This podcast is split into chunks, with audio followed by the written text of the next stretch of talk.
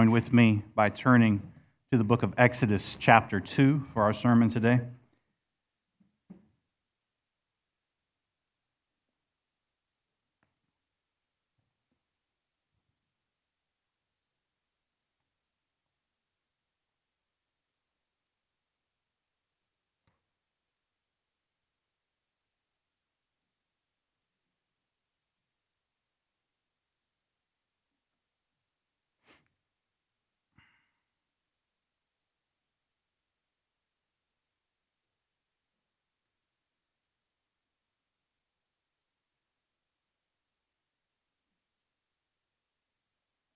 Exodus chapter 2. Would that we know more of Christ today for having been together.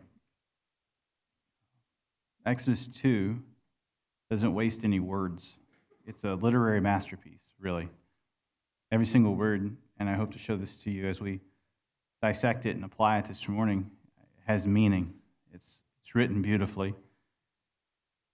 Michael Morales wrote a theology on Exodus where he described the second chapter of Exodus as a movie trailer, showing you snippets of what would happen throughout the rest of Exodus. You might think of it as uh, at the top of the hour news, showing you little snippets of what they're going to expound upon throughout the rest of the newscast. Or you, you might think of it as um, if, you, if you watch old sitcoms, sometimes they would say, Tonight on such and such show, you're going to see blank, blank, and blank. And for about a minute and a half. They'll give you little snippets of what's going to happen. That's a pretty good idea what's going on in Exodus chapter 2. It's giving you a, um, a kind of panoramic view, but not every little detail of what's going to happen throughout the book of Exodus, and for that matter, throughout the life of Moses. Uh, really, throughout the entire literary work of the Pentateuch Genesis, Exodus, Leviticus, Numbers, and Deuteronomy. Moses is the divinely inspired author of Exodus having at least considered the precepts of Genesis, if not written it, by the time of writing Exodus. Moses is now delicately writing about his own life. That's a delicate thing to do if you think about it. You're going to write about your own life. Even though he is divinely inspired, he's also trained and skilled to write such a masterpiece. Moses' parents and sister kept the faith alive before there was a written Bible. So if you, if you look at what you got today as a written Bible, even the first five books, or consider the law and the prophets of the Old Testament that Jesus would have had, the, the entire Bible was not committed to writing. It was written word, scripture to word, it was committed to oral sharing. And so his parents and then his older sister uh, very likely would have shared that faith uh, with Moses at a very young age. Pharaoh's daughter, in a twist of irony, saved baby Moses from death in the Nile River. If you follow the dating we've been using, you might write down the date 1526 BC for that baby saving instance. In fact, if you have a scripture journal, I'm going to give you a lot of things you might write down and circle.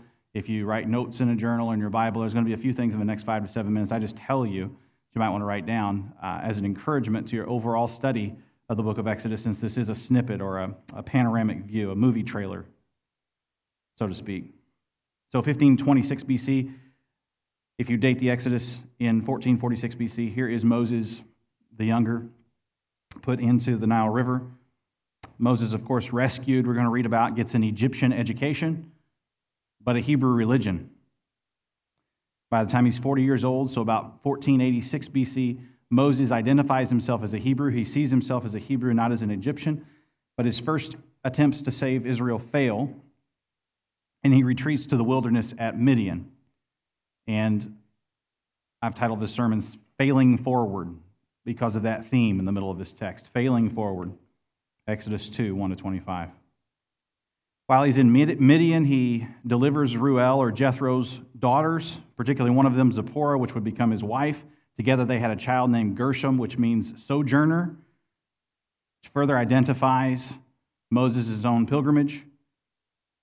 The situation back in Egypt was not lost on God while Moses was in Midian for 40 years, shepherding and raising a family. And as the prayers cried out, God heard, just as he'd heard baby Moses' cries from the Nile River 80 years earlier. And with Moses now ready, God was ready to send his army of one back, and that'd be the end of the trailer. And now you'll be ready to enter into Exodus 3 and following, which will zero in on a year or two. So, in the due time, you will get more of the book, as it is our habit to walk through consecutive exposition in the Bible. But for today, we stop there because Exodus 2 stops right there. And just before we read the text, I'm going to try to, try to kind of tell you with a snippet um, or a, a, narration, which is really what I just gave you, and it's really what Exodus 2 is for the book of Exodus. Just want to give you a snippet of, of why this might be relevant to you. Uh, I, I think that we tend to think that God, sort of in a generic way, hears us and sort of in a generic way uses us. But I think very often we, in our shame, in our having been accused in our conscience, maybe, maybe even by the comments of others, through our life experience, we tend to accept our wounded status and we tend to, to shirk back from doing things for the Lord because of prior failures. And what I hope today's text will help me and you to do is to acknowledge where we have been unfaithful in the past or at least unwise. And at the same time, as we accept that failure, by the blood of Jesus, we'll stare the accusation of the enemy right in the face and fail forward into greater works and ministry for the Lord Jesus Christ. Is that track? And we can maybe see and sense our uh, engagement with the text around that. And I believe that you have the Spirit too. I don't know how the, Lord will choose to apply the sermon today to you. I'm just saying this is one way that you might, uh, might think about it. I've determined that inactivity may be uh, pride cloaked in shame. We're too proud to, to actually face what we've, what we've done that's got us accused and shameful. And so it's just more simple to sort of waddle in our own in our own shame than it is to face it down, maybe in biblical counseling or with trusted friends in the church. But I think humility stares down the shame and accusation and looks to the blood. And so I think, I think Exodus 2 can help us uh, with, with that. So, so let's look at the text now. And for you that are, are looking at this with a scripture journal open or a Bible open that you take notes in, want to give you a, a nod on a thing or two here. Think five, six, seven, eight. Five, six, seven, eight. I think it's an easy way to kind of think about the text. That's not my sermon points. It's just trying to get your head around this literary masterpiece. Think five, six, seven, eight. Five, God. There's five times God's mentioned in the last three verses. You're going to notice that. Six questions. You're going to see a question in verse 7, 13, 14, 18, and twice in verse 20. So there's six questions in this masterpiece. There's seven saws or sees or looked. See, see, see, see. I see, I see, I see, I see, I see. Seven times you're going to see that word. In fact, I think if you're going to highlight or circle just one of these indicators of the flow of a text, I think see is probably it because it runs top to tail in the text and gives you a lot of clues. But not to be outdone, eight times in the first 10 verses minimum, that's a rough count. Eight times minimum, you'll see the word child. And particularly, you're going to see in verse 6, child symmetrically separates the Hebrew word count as a focus when she saw the child. She took pity on him. So there's something about the messaging of a child that's coming on in the first, what will become the first section or the first point of this text. Now, before we read it, it's probably helpful if I don't just go five, six, seven, eight with God and questions and, and saw and, and child. It's probably helpful if I tell you what I'm thinking should be the flow of the sermon from the start as far as, as points. So I'll do that. Although I, I hold on loosely, I wanted to make them as simple as I could because of the overall complexity of these 25 verses in chapter 2. So I'm just going to make them very simple. Um, moms look to Christ, dads look to Christ, and Christ looks at us. So if you want to just kind of think about the three segments, we'll say the first 10 verses, verses 1 to 10, moms look to Christ. And then verses 11 all the way down through 22, dads look to Christ. And then the last three verses, 23 to 25, uh, Christ looks at us. And so I think from the start now, you're going to be thinking to yourself, now, how in the world can you talk about Christ? There's really astute observers in here that are thinking, this is Exodus chapter 2. This is the 15th century, 16th century BC. How can you be talking about Christ? I'll answer that question right after we read the text because I think it's I think I have absolute license to do that. But I'm going to tell you how I'm going to show my, my work like a math problem because I think it'll help us if we do that. But I'm first just straightway now without any further comment, hoping you'll look for these key indicators of God and saw and, and questions and, and child, and hoping you're interacting with the text. I'm just going to read it straight out, and I'll explain my work, and we'll work those three points about moms and dads in Christ looking at us, okay? So here we go Exodus chapter 2. Now a man from the house of Levi went and took as his wife a Levite woman. The woman conceived and bore a child, and when she saw that he was a fine child, she hid him three months. When she could hide him no longer, she took for him a basket made of bulrushes and daubed it with bitumen and pitch. She put the child in it and placed it among the reeds by the river bank. And his sisters stood at a distance to know what would be done to him. Now the daughter of Pharaoh came down to bathe at the river, while her young women walked beside the river. She saw the basket among the reeds and sent her servant woman, and she took it. When she opened it, she saw the child, and behold, the baby was crying. She took pity on him and said, This is one of the Hebrews' children. Then his sister said to Pharaoh's daughter, Shall I go and call you a nurse from the Hebrew women to nurse the child for you? And Pharaoh's daughter said to her, Go. So the girl went and called the child's mother. And Pharaoh's daughter said to her, Take this child away and nurse him for me, and I will give you your wages. So the woman took the child and nursed him. When the child grew up, she brought him to Pharaoh's daughter, and he became her son. She named him Moses because she said, I drew him out of the water. Verse 11. One day, when Moses had grown up, he went out to his people and looked on their burdens. And he saw an Egyptian beating a Hebrew, one of his people. He looked this way and that, and seeing no one, he struck down the Egyptian and hid him in the sand. When he went out the next day, behold, two Hebrews were struggling together. And he said to the man in the wrong, Why do you strike your companion? And he answered, who made you a prince and a judge over us. Do you mean to kill me as you killed the Egyptian yesterday? Question mark. Then Moses was afraid and thought, Surely the thing is known. When Pharaoh heard of it, he sought to kill Moses, but Moses fled from Pharaoh and stayed in the land of Midian, and he sat down by a well. Now the priest, the priest of Midian, had seven daughters, and they came and drew water and filled the troughs to water their father's flock. The shepherds came and drove them away, but Moses stood up and saved them and watered their flock. When they came home to their father, Reuel, he said, How is it that you've come home so soon today? They said, An Egyptian deliverer delivered us, rather, out of the hand of the shepherds, and even drew water for us and watered the flock. He said to his seven daughters, Then where is he? Why have you left the man? Call him that he may eat bread. And Moses was content to dwell with the man, and he gave Moses his daughter, Zipporah. She gave birth to a son, and he called his name Gershom, for he said, I have been a sojourner in a foreign land. Verse 23. During those many days, the king of Egypt died, and the people of Israel groaned because of their slavery and cried out for God, cried out for help. Their cry cry for rescue from slavery came up to God, and God heard their groaning, and God remembered his covenant with Abraham, with Isaac, and with Jacob. God saw the people of Israel, and God knew. May God bless the reading of his word, minister grace unto all who hear. So in verses 1 to 10, we see Moses' young life, like even zero to maybe eight or 10 years old when he entered Pharaoh's court. We we see in verses 1 to 10 his mom and, and also his older sister, really, a maternal figure in his life, was looking to the Lord. And I'm saying looking to Christ on purpose. And it had encouragement for us, for you mothers, to look to Christ and your most difficult and dark troubles, those of you that might one day be mothers and those of you that are mothers. Those of you that have mothers. I think all women, there's quite a statement there.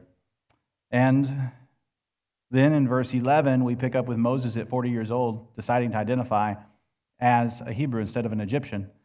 And he has to look to Christ because he does the right thing the wrong way, and he winds up having his own little mini exodus and running away from the very people that he's supposed to deliver, and, and they don't accept him. And there's this all kinds of drama within this narrative. And then Finally, we have Moses at 80 years old. We find that in another place in the book uh, as we come to the end of his time in Midian, because at, at 80, he's going to be called back with the last third of his life, 80 to 120 years old, to do his, his most important and, and memorable work, which would be uh, really just kind of teased a little bit in verses 23, 24, and 25, where God and not Moses is the center of the conversation. Anyway. So let, us look at the first part. But before we do, I just want to kind of tell you how I'm getting to this Christ thing. Before we talk about mamas and applications, and I'll be as brief as I can with those three points. Just want to share Hebrews does a lot of heavy lifting for us. In fact, you may remember it from the service leader reading earlier. Because if you read in Hebrews chapter 11, verses 23 through 26, and I have it here, I noted it from the service leader sheet. It says, uh, Hebrews 11, 23, by faith Moses, when he was born, was hidden for three months by his parents because they saw that the child was beautiful and they were not afraid of the king's edict. So that's a statement of faith that they, the reason they hid Moses was they were, they, they were fearing God over, over a king. And they, were, they, were, they saw that the child was beautiful or it was a fine child, perhaps a child of promise. And then it says in Hebrews chapter 11, verse 24, by faith, Moses, when he was grown up, refused to be called the son of Pharaoh's daughter, choosing rather to be mistreated with the people of God than to enjoy the fleeting pleasures of sin. So it, it says that Moses, the interpretation by the divine author of Hebrews, says that Moses considered the reproach of Christ, and that's how we get to Christ, of greater wealth than the treasures of Egypt. For he was looking to the reward. I hope that you'll be looking to Christ too today as we're thinking about applications from Exodus 2. It's interesting to me, really, a, a, favorite passage of Scripture in the Bible comes right after that hall of faith in Hebrews 11 I just read from, where, where they, they comment that Moses was looking to Christ, he was looking to the Christ child, then, right after that whole hall of faith with, with Abraham, Isaac, Jacob, Moses, etc., you get to Hebrews 12, 1 and 2, and many of you know it, right? You're surrounded by such a great cloud of witnesses. But what's the actual admonition to us based on the witness of church history and of centuries prior? The admonition to us is to look to Jesus, the author and finisher of our faith. What's the application of all that wonderful, rich theological history? Look to Jesus. What was Moses doing? Looking to Christ. He was looking to Christ. Now, he may not have had as much information as we have, although I think he had quite a bit. He may not have as much information as we have now, but nevertheless, looking to Christ. And so you might say, okay, all right, so I get that you're looking to Christ, and you're calling these, these women were looking to the Christ child then, and you're saying that, and I get that, but what, how do you even get there?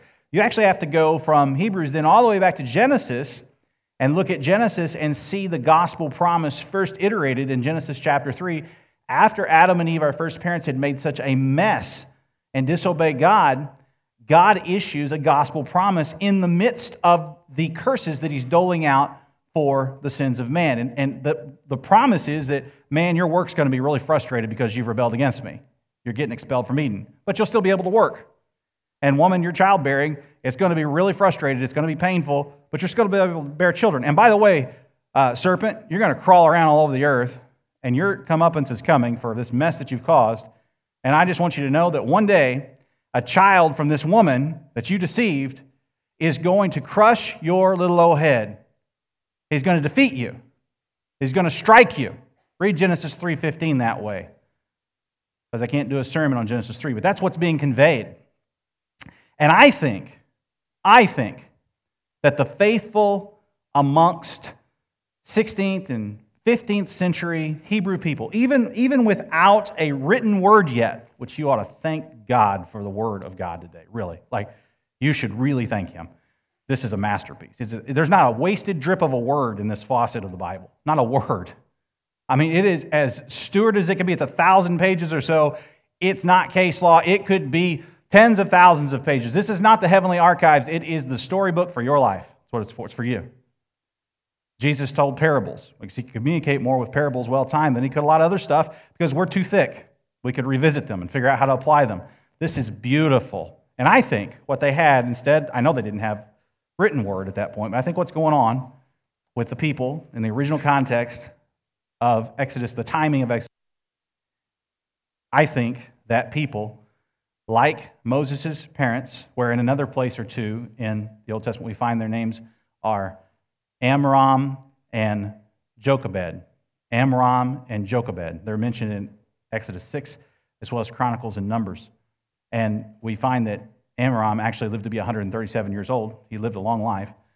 But Jochebed and Amram had at least three children this youngest one, Moses, and two others. They had Miriam, which was the oldest of those three, and Aaron in the middle. You're going to hear a whole lot more about Miriam and Aaron as well as Moses. But what I think they knew is what all of faithful Israel knew at that time the oral tradition of, hey, God created everything in six days and then he rested. And our first parents had absolute communion with God, but they sinned. But God promised that one day, somewhere in this story, that he was going to crush the head of the serpent, and he was going to do it through an offspring of our first mother. He's going to do it through an offspring of Eve. Like, it's going to happen. She's going to have a son, a child. It's going to be a beautiful child, and that son is going to crush the head of the serpent, and we are going to live because of it. It's going to look like we're going to die all the way through here. We're going to be in coffins or arks or baskets of death, but we're going to live because of the seed of the woman the seed of the woman is going to reverse the deception and deceive and throttle the seed of the serpent, and the serpent is going to lose. That's why he's so mad, and that's why he's lashing out. You see things like this in terms of striking and crushing in Romans chapter 16, and you see things like this in terms of accusation and the serpent flailing and fighting in the language of Revelation, like in chapter 12. So I think that's what's going on. And so these moms knew about this promise. And they, they probably knew about Miriam's probably being taught about uh, Abraham and the promise to Abraham after what you consider after all the sin that went on after Noah. So the covenant with Noah and, and Abraham, and you consider Abraham and then Isaac and Jacob. Those are explicitly mentioned in the text of Exodus 1 and 2. And in the midst of 400 years of absolute tyranny at the hands of the Egyptians that once liked Jacob's son Joseph, now they are really being terrorized. I mean, they're super terrorized. They're not even able to keep their own children. They're having to hide babies or just outright throw them into the Nile for the crocodiles. And assuredly, in the midst of all this, it would have been easy to lose hope. And I'm sure that there were plenty of Hebrews that didn't act very Hebrew esque in the midst of this time. But not the Levite family, not the Levite family of Amram and Jochebed, not them. For all of their failings, not Miriam, apparently not Aaron, and certainly not Moses, these people believed the promise of the gospel. And so they were looking to the Christ child. I believe that, and you should too. One of the evidences of that, I think, is found in the way that the child is talked about in Exodus 2 1 to 10. Let's just take a quick gander at it, just a quick look at Exodus 2 1 to 10. It's, it's worth looking at in a little bit more detail if you look at um, verse 2, she, after she conceived a son, she saw that it was a fine child. And in the New Testament, she's credited with seeing this as a child of beauty or a beautiful child. I think whether she thought this was the Messiah or she knew that the Messiah would one day come, I think that Jochebed understood that the child would come and they needed to keep hope alive. Didn't know if there'd be written scripture exactly. May didn't understand everything that would happen, but saw it was a fine child. And she worked so hard to save this child. I'm sure she, she probably wasn't the only mom that tried to save her child. Let me to advocate that. But God saw fit in the midst of this carnage to save this child. And she saved this child, if you look at verse 3, by putting him in a basket. The other place that this word is used in the Hebrew scripture, in the Pentateuch, is in Genesis. It's the same Hebrew word for ark. So, whether you call it a basket or an ark, this is a, a, a small wooden replica of an ark, form fitted to size and waterproof to save a baby instead of eight people and a bunch of animals. It's a symbol of salvation. And when she makes this basket or this ark and she waterproofs it, she sets it down next to the reeds same word used to describe the sea that the Hebrew people would have parted for them, that would become a death trap for the Egyptians that were chasing them down. The, the, the imagery is clear from death to life. In fact, the Hebrew word for basket in ark is to describe a coffin or a chest you would put a dead person in.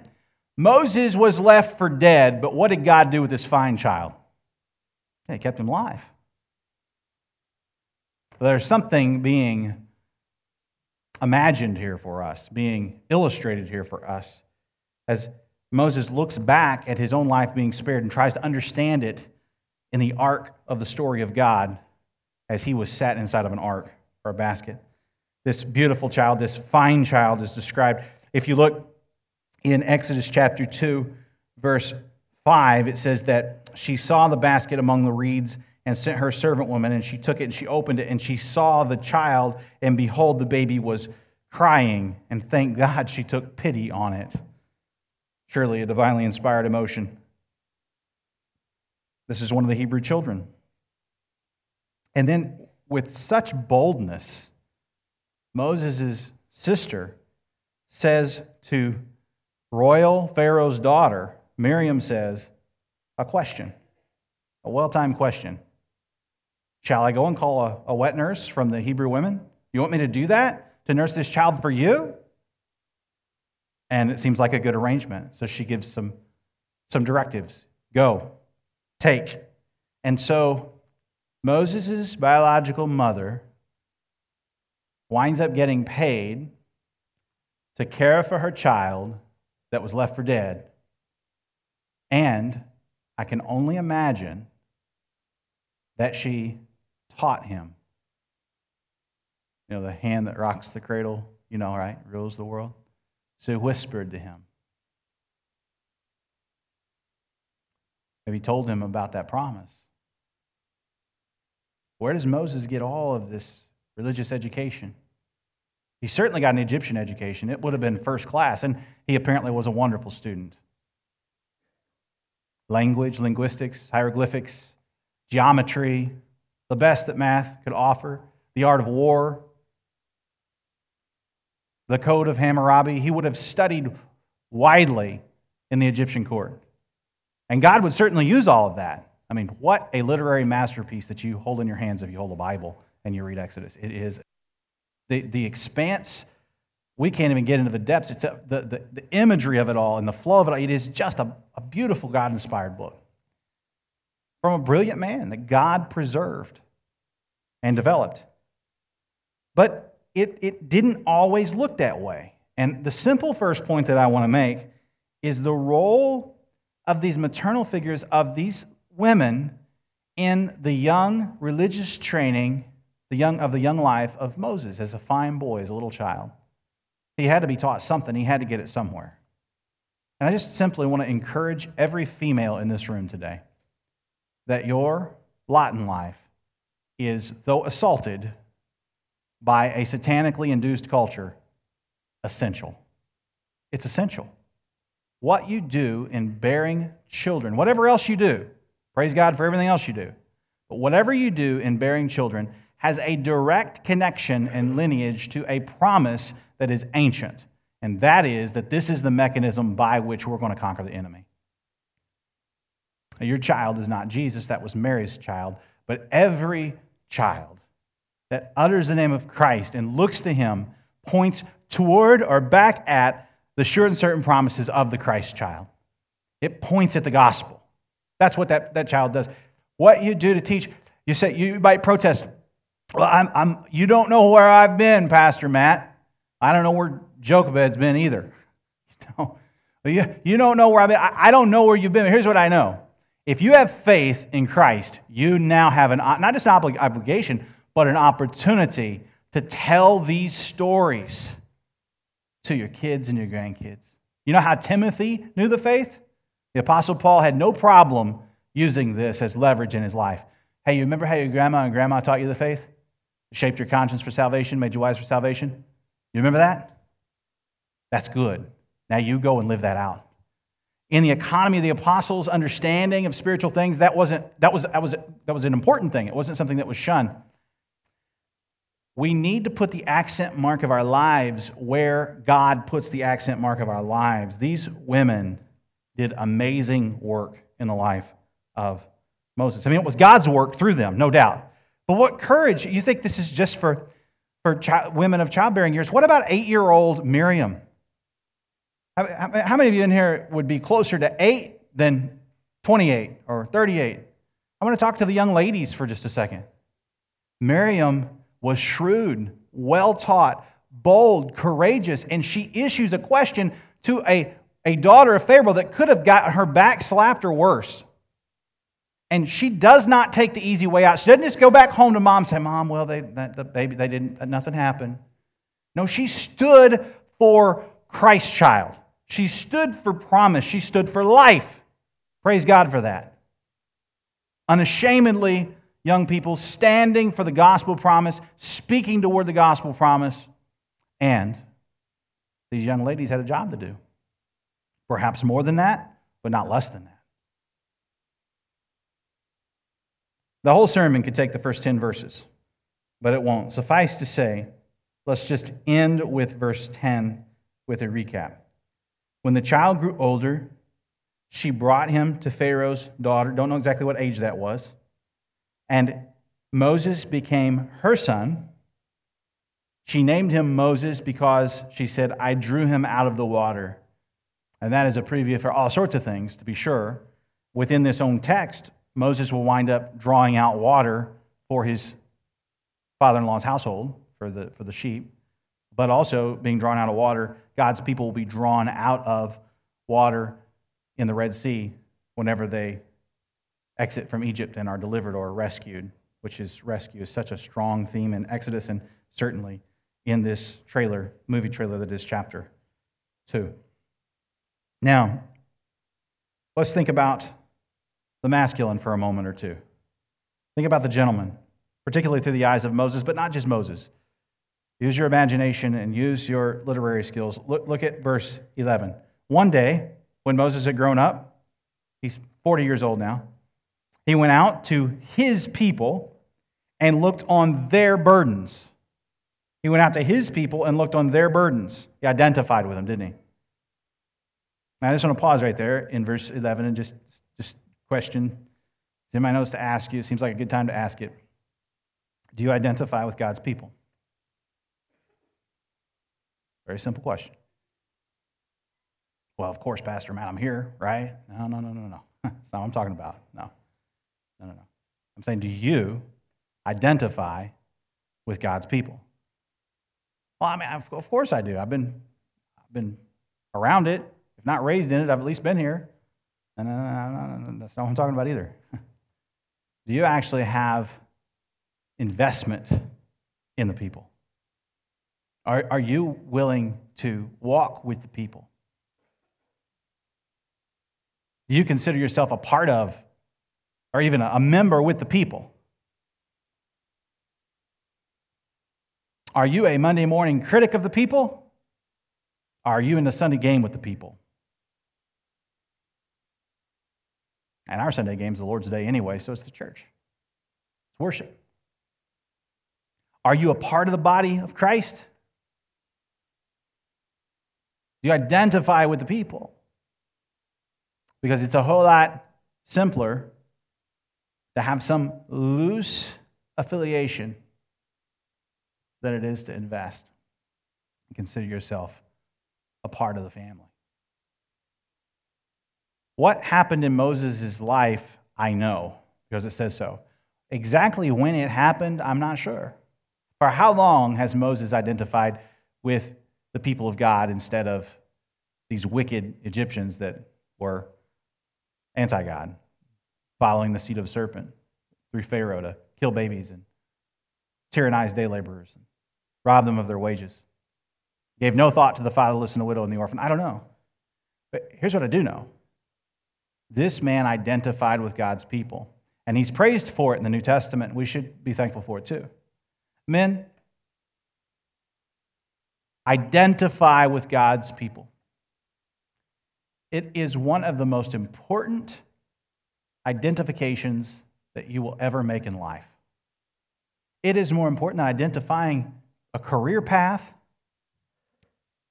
It's more important than identifying what vehicle you want to purchase or where you want to live. Identifying with God's people is way, way, way, way high on the list. Really high. And you know how one way that you know that you've identified with God's people, not, not just in, in overtures, but actually internally, is you identify with their burdens. And it costs you something. And, and sometimes as you identify with God's people, you, you will make mistakes trying to do the right thing. As one author put it, you might do the right thing the wrong way. But I'm not going to shoot the guy that's in the arena doing something. I mean, we need more men to invest themselves in the people of God. I think that's what happens with Moses here. He invests. And it says when he grew up, he went out and he looked on their burdens. Verse 11, he saw an Egyptian beating a Hebrew, one of his people. Again, identifying with him. And he looked this way and that. So he, he, he he's thinking about whether or not returning an eye for an eye is the right idea here. He looked this way and that, and he didn't see anyone. So he struck the Egyptian and probably stopped him from murdering the Hebrew or killing the Hebrew, but instead he kills, or murdering the Hebrew, but instead he kills the Egyptian. Probably he could have made a case in court for what he did, I don't know, but he hit him in the sand, and then it, the story immediately goes to, without litigating that, when he went out the next day, two Hebrews were struggling together.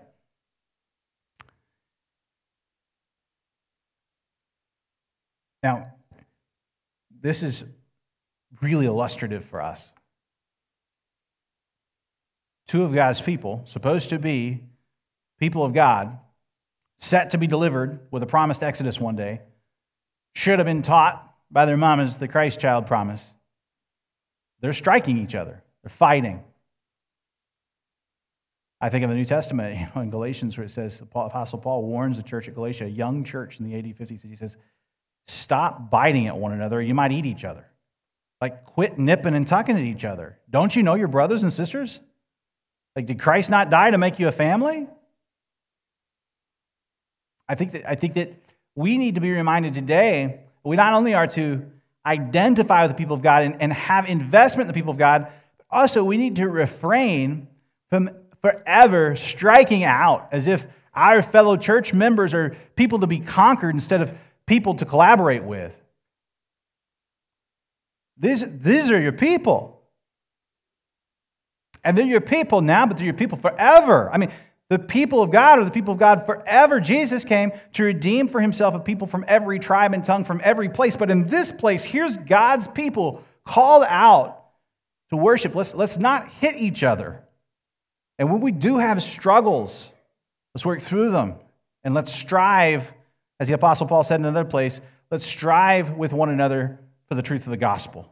Let's strive forward with the truth of the gospel instead of seeking to take our vengeance and our concern out on our brothers and sisters. Moses thinks he can reason with these two. He finds that he can't at this time. And so what happens is they, that, that he said to the man that was in the wrong, Why do you strike your companion? Verse 13. And he answered, Instead of answering the question, he, he diverts and he asks a different question Who made you a prince and judge over us? Instead of just accepting Moses' leadership and his ability, which he clearly would have had, I mean, he clearly had ability at that time as a young and stronger man. He says, Who made you judge over us? Well, we know that God did, but that still hadn't, that hadn't come out yet to full fruition. And then he really sets a trap for Moses. Do you mean to kill me as you killed the Egyptian? Boy, he resides with that comment, his people, to 40 more years of Egyptian tyranny. I mean, I just wonder to myself, I wonder to myself in how we handle differences. I wonder if when we, we use specious arguments and we divert from real conversations and we try to get top cover and when we do all that sort of stuff with them, I wonder what blessing of God that we delay because of our obstinance. This body politic, this thing that we've got, is so much more important than the politics of this age. It's so much more important than international affairs and domestic issues. Because the only way we ever really have an impact on domestic issues and international affairs is as we lock arms with our brothers and sisters and be the body of Christ right where we are. The corporate witness of a church is essential to the church's mission. But that's too small for us, right? We just we just kind of want to shake our heads at it, criticize it. I'm sure I'll say some phrase wrong. I'll use the, use the wrong conjunction or the wrong article today, or I'll, I'll cite a verse wrong, and somebody will sing a lyric wrong, and something will happen with a thing on the screen, and somebody will do something on the way out. And what in the world does any of that matter? We're here to know more of Christ. Like, I, I, wanted, I don't want to remove as many distractions from you as I can, but if you're the distraction, I can't remove it. Like we were at the men's breakfast yesterday talking about this. It, you cannot be the body of Christ without the body of Christ. Like requisite, like God's gifted the whole body. You can't be the body of Christ without being a part of the body of Christ. Like it's the way the giftings work. And the project is completely delayed, at least in human terms, because this really, really smart guy's got one on Moses. I know what you did, and I'm not following you. Nana, Nana, boo boo. So Moses, he takes off. In, fact, it's just described in Exodus terms. If you, if you look at um, uh, verse, uh, see, Moses was afraid, verse 14b. And he thought, surely this has to be known. So, verse 15, when Pharaoh heard of it, it says that he did seek to kill Moses. So, Moses knew that. But what happened is, Moses got out ahead of him. He could have gotten past all the guards because of his royal uh, descent, his, his royal family. They wouldn't have questioned him as he went past all the gates. And instead of going to the fortified cities, he goes down south and he takes the path toward a, a not real desirable land, a path where he'll find some kind of ancient family members from Abraham through Keturah. But he, the, the operative thing here is he, he, he exits the people that he's supposed to identify with and rescue. And uh, it, it's, it's, it's worth brief comment uh, that Moses fled from Pharaoh and stayed in the land of Midian, and he sat down by the well it's, it's worth brief comment to say that the well that Moses sat down by, or setting down by a well, throws our minds back into how the patriarchs found their wives by a well. And there's these connections in the story in, in these patriarchs that flows through with Moses, but it never does the story of Moses usurp the story of Abraham. These promises to Abraham are foundational and primary.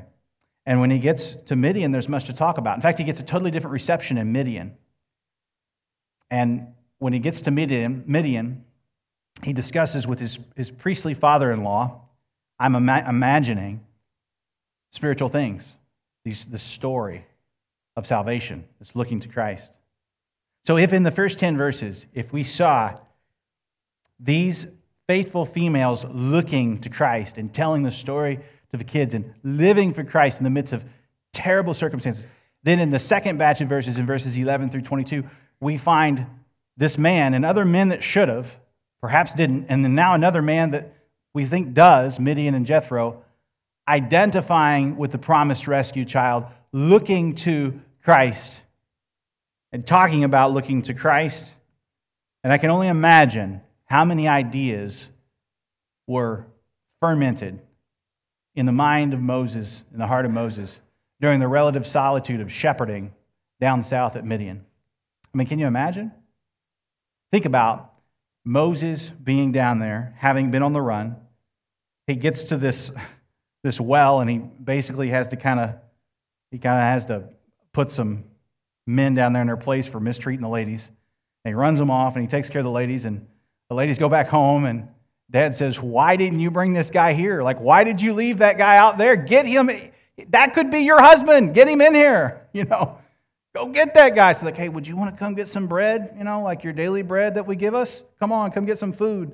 So they come home and they eat, and, you know, the relationship flourishes. But I can imagine for Moses, it was, it was kind of bittersweet, probably. I mean, he thought he had this, this identifying factor and this call, and he's strong, and he's, he's, he's in the prime of his life, and you know, and, and then he goes down south and he, he, gets, he gets married and he's, he's subservient to his father in law. He, he shepherds sheep. He's a, a gentle and lowly shepherd.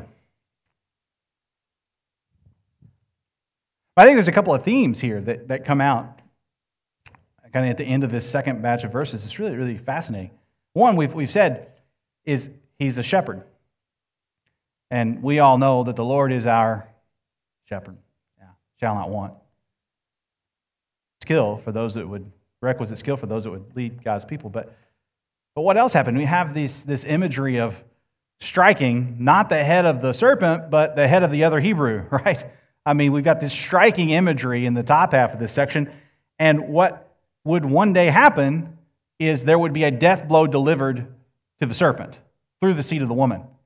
So they're not focused on the gospel project of pushing back against the wicked. They're fighting each other, and that's part of the imagery that I think is being conveyed. And as I was thinking about this in community and thinking about this text and as part of this text, I was thinking that it take God has to ready a leader for the people, but he also has to ready a people for a leader.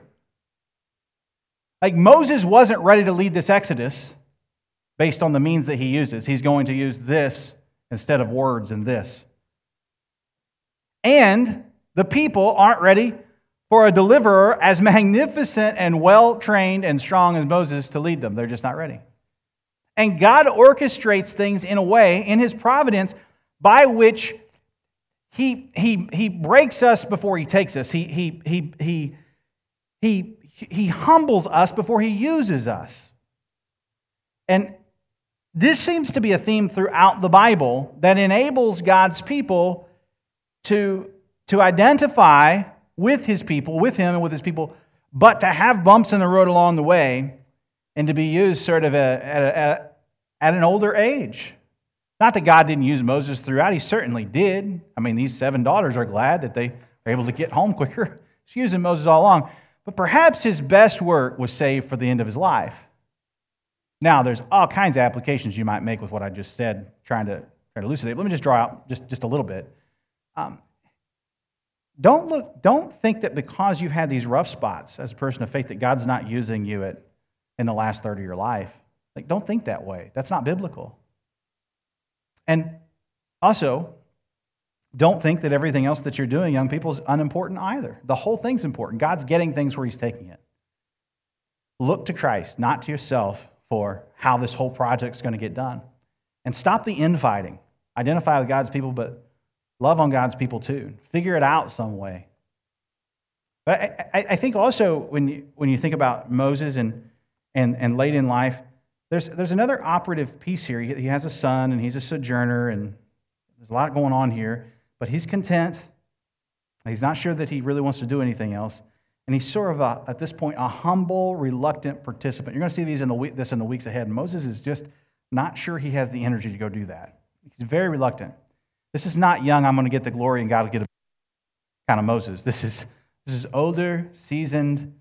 God, if it has to be me, I'll do it, but at least send my brother to talk because I don't want to talk and, you know, and give me the staff and we'll show you what this looks like. And there's other stuff's going to come out. But Moses is going to be a reluctant participant in the Exodus. I think there's something to that. Um, men, the sooner that your pride is crucified, you lay at the foot of the cross, the more use you're going to be for the Christ that you've claimed. He's just not interested in your hobby horse. He's just not interested in your smarts. He's just not interested in your ability to be cute and cavalier, coy and clever. He just is not interested. And I can tell you that though I am still on the journey, I can tell you unequivocally that I've been closer to God since He's humbled me than before. And I'll be closer to God when He humbles me still. That's a message that young men need to hear because you're not going to beat your way out of this thing. You're going to serve your way into this thing. And God will always reserve the greatest glory for himself. He's not going to give it to man. He's not. Moses doesn't even get to enter the promised land with all of his foils, he, he, he doesn't make it. I mean, makes it.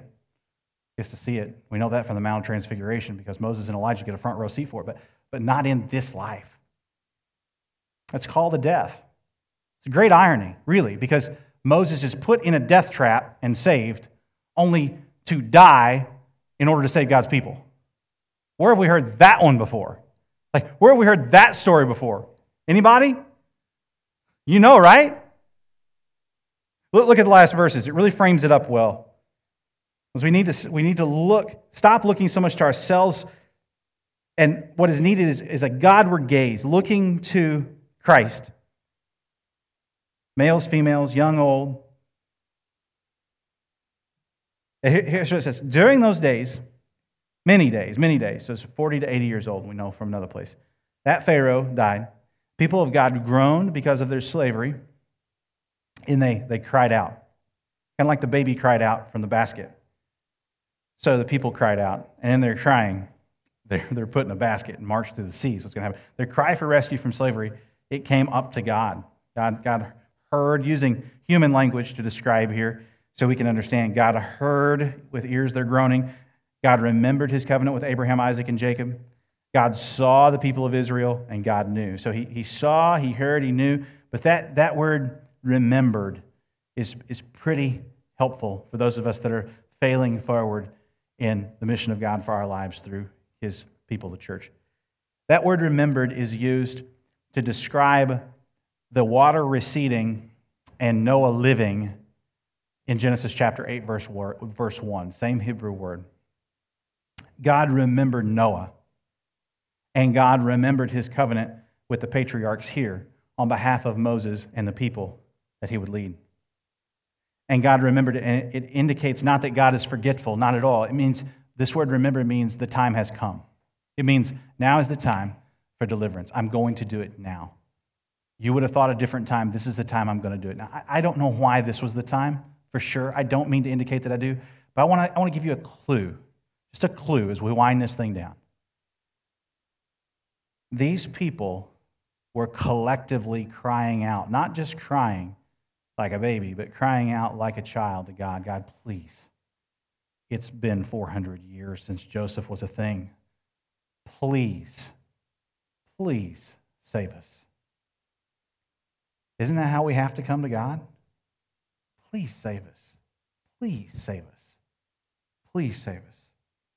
If that's a right inference from this, then that's a nice way to, to bring this thing home. I do want you to notice again the prolificness of God in this deliverance saga. He's not been mentioned since chapter 1, verse 20, and all the tumult and turmoil. And I want you to see how he's so prolific in the end of 23 through the end of the chapter. It says that came up to God, Elohim, creator God. And verse 24, God heard their groaning. And then the third mentioning, God remembered. And then the fourth mentioning, God saw. So the theme of seeing comes before God here as God sees his people and God knew. This text really reminds us pretty fully of a text from the New Testament. I think I'll share it with you. 1446 years later or so, Christ was born and he fled Bethlehem for Egypt. Listen to Matthew chapter 2, verses 13 to 21. Now, when they had departed, behold, an angel of the Lord appeared to Joseph in a dream and said, Rise, take the child and his mother, and flee to Egypt. Light bulbs start, you know, things starting to flicker in your head. Fireworks like the 4th of July. Like oh my goodness, he's going to flee to Egypt. What's being communicated here in the gospel? Remain there until I tell you. For a different king, not Pharaoh, but Herod, of a different empire, not Egypt, but Rome, is about to search for the child to destroy him. Life in jeopardy of a Savior, the promise alive. And he rose and took the child and his mother by night and departed to Egypt and remained there until the death of Herod. This was to fulfill what the Lord had spoken by the prophet in Hosea out of Egypt. I called my fine child, my beautiful child, my son. Serpent crushing son. A striking in the right direction son. A shepherding son. Aren't you glad? He never sinned with his striking, he never sinned with his shepherding. He didn't have to fail forward because he didn't know any sin. But because of him, we have the opportunity to move forward despite our failures. It says that then Herod, when he saw that he'd been tricked by the wise men, became furious. He sent to kill all the male children in Bethlehem and all that region who were two years old or under. Sounds a lot like the time of Moses, doesn't it? According to the time that he'd been ascertained from the wise men, and this was to fulfill a dire prophecy from Jeremiah. A voice was heard in Ramah, weeping and loud lamentation, Rachel weeping for her children. She refused to be comforted because they are no more. But when Herod died, behold, an angel of the Lord appeared in a dream to Joseph in Egypt, saying, Rise and take this child, the child and his mother, and go to the land of Egypt, for those who sought the child's life are dead. And he rose and took the child and his mother and went to the land of Israel. And we, we know what happened with the people of Israel, right? Many, many, many rejected him, same as they rejected Moses, but some accepted him. And the gospel promise came, and the church was born. And that's why we're here today. We're here today because of the same promise that's been passed down throughout the ages. That is, that the Son would come, and that the Son did come, and that in the fullness of time, the Son will come again. And that's the promise that you have and that I have because He has made a way where there is no way, where there seems to be nothing but a death trap and a coffin for you to be saved. Because from death, He rose to life and so, therefore, from your death, you will surely rise to life. Let's pray. Thank you for salvation, Jesus, as we look to you, Christ.